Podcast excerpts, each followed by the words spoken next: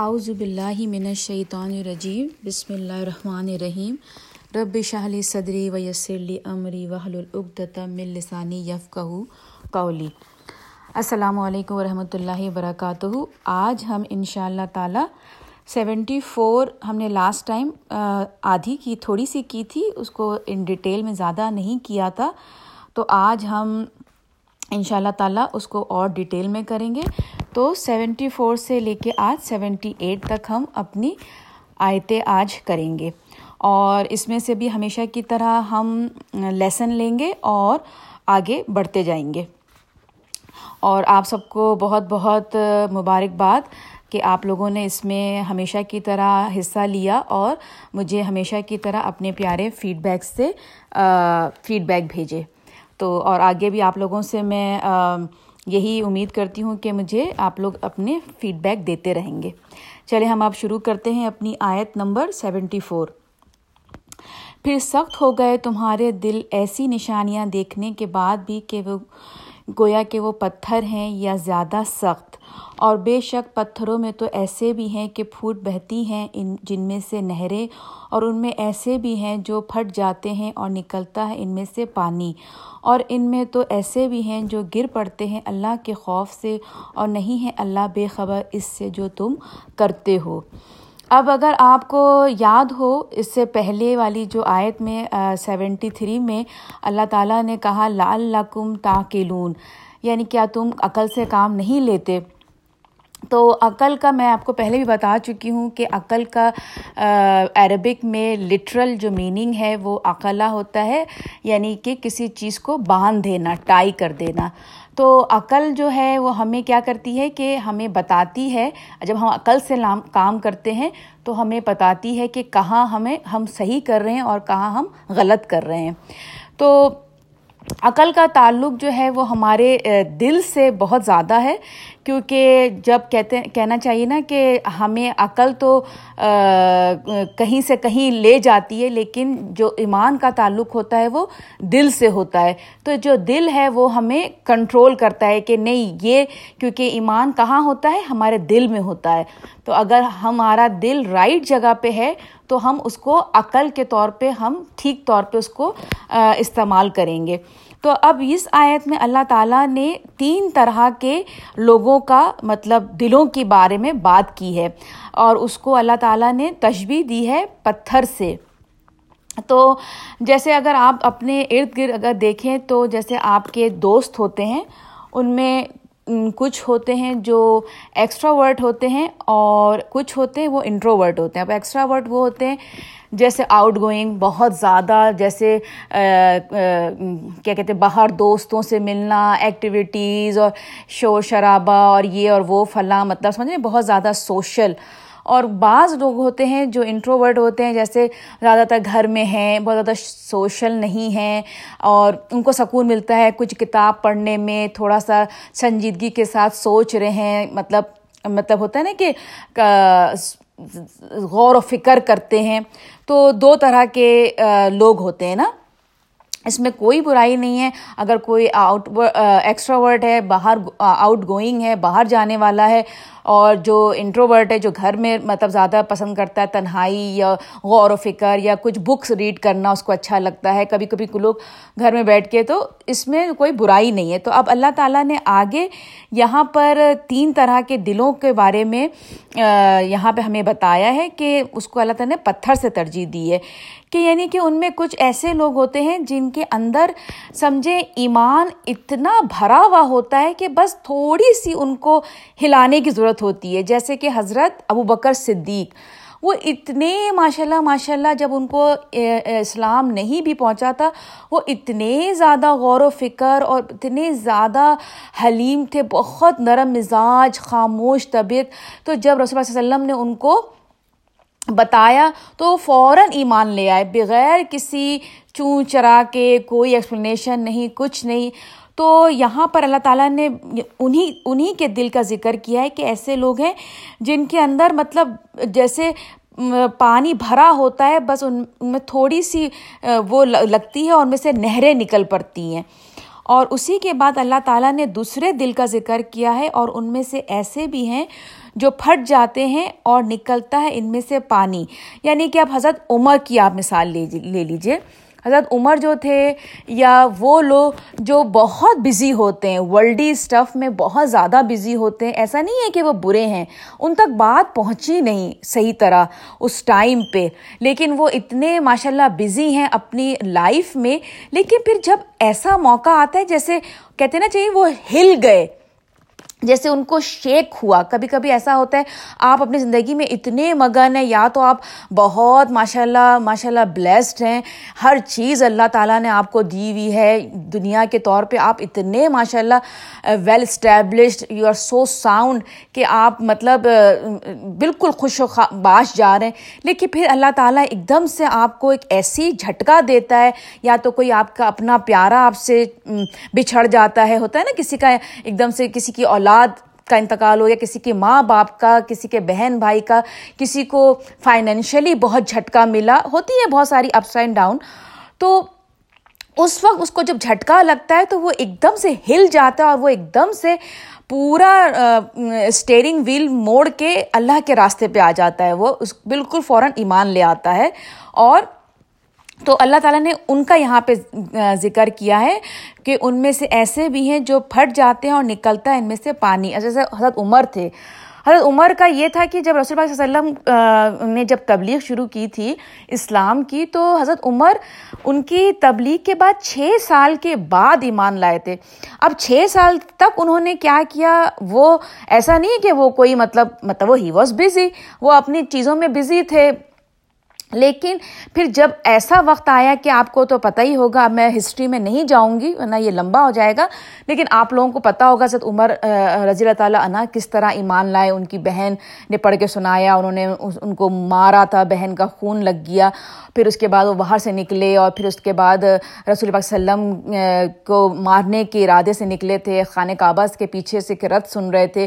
تو مثلاً یہ مقصد کہنے کا یہ ہے کہ کوئی ایک دم سے کچھ ایسا واقعہ ہوتا ہے کہ بندہ ہل جاتا ہے اور وہی وقت ہوتا ہے اس کا اللہ کی طرف پورا کمپلیٹ ہر چیز اپنے اللہ کے حساب سے کرنے کا وہ ایک ٹائم ہوتا ہے وہ ایک خوبصورت ٹائم ہوتا ہے جب اللہ تعالیٰ اس کے دل پہ اثر ہوتا ہے ایسا نہیں ہے کہ وہ مطلب کبھی کبھی ایسا آپ کو ہوتا ہوگا لائف میں کسی کو دیکھتے ہوں گے، نہیں نہیں یار، یہ تو کبھی نہیں بدلنے والا، یہ تو بالکل موڈ، یہ تو بالکل، لیکن ہمیں نہیں پتا کہ ڈاؤن دا روڈ کیا ایسا وقت آئے، کیسا ایسا اس کے ساتھ چیز آئے کہ وہ ایک دم سے ون ایٹی ڈگری مڑ کے وہ پورا جو ہے، وہ شخص جو ہے، وہ اللہ کے لیے اپنا آپ حوالے کر دے۔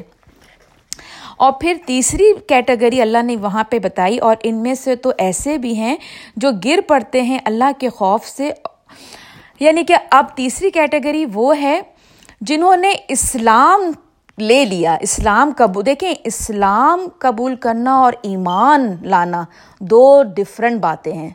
اب آپ پوچھیں گے کیسے دیکھیں، ایک اسلام لانا یہ ہے، لا الہ الا اللہ محمد رسول اللہ۔ لیکن جو ایمان کی جو سویٹنیس ہے نا، ایمان کا مطلب یعنی کہ آپ نے اپنے آپ کو اتنا اللہ کے پیار میں اس کے اس اس میں اتنا ڈبا لیا اس کے پیار میں کہ بس وہ جو ایک سویٹنیس ہوتی ہے نا، وہ پیار کی سویٹنیس وہ آپ محسوس کر سکتے ہیں جب آپ کے اندر ایمان بڑھتا چلا جائے گا۔ اللہ تعالیٰ سے محبت، اس کے رسولوں سے محبت، رسول پاک صلی اللہ علیہ وسلم سے محبت مطلب نبیوں سے، کتاب سے محبت، تو وہ جو ایک ایمان کی کیفیت ہوتی ہے نا، وہ ایک ڈفرینٹ ہوتی ہے۔ اور اسلام لانا ہاں ہم نے، آپ اسلام لائے، لا الہ الا اللہ محمد رسول اللہ، کیا سارے اسلام لانے والے مسلمان، کیا سارے جنتی ہیں؟ نہیں۔ اسلام اور ایمان دو ڈفرینٹ ہے۔ تو اللہ تعالیٰ نے یہاں پر یہ کیا کہ ان میں سے بہت سے ایسے ہیں جو خوف سے اسلام لانے کی وجہ سے سجدے میں چلے جاتے ہیں، لیکن ایمان خالی ہے ان کا، ایمان نہیں ہے ان کا۔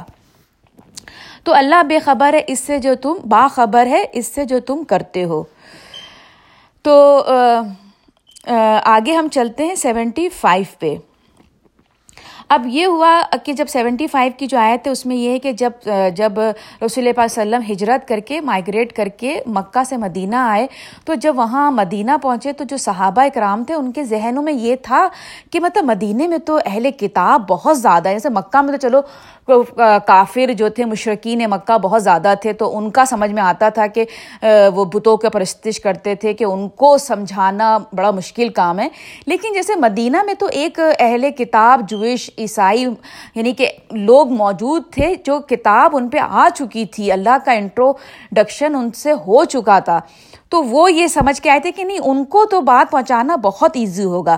لیکن اب اللہ تعالیٰ دیکھیں کیا کہتا ہے سیونٹی فائیو میں۔ اے مسلمانوں، کیا تم اب بھی توقع رکھتے ہو کہ ایمان لے آئیں گے یہ لوگ تمہاری دعوت پر؟ حالانکہ ہے ایک گروہ ان میں ایسا بھی جو سنتا ہے اللہ کا کلام، پھر رد بدل کر دیتا ہے، اس میں بعد خوب سمجھ لینے کے اور جانتے بوجھتے۔ مطلب اللہ تعالیٰ یہاں پہ یہی کہہ رہا ہے کہ تم یہ سمجھ رہے ہو کہ ان لوگوں کو تو کتاب ملی ہوئی ہے اور ان کو اسلام مطلب قرآن پہ ایمان لانے پہ کوئی ٹائم نہیں لگے گا۔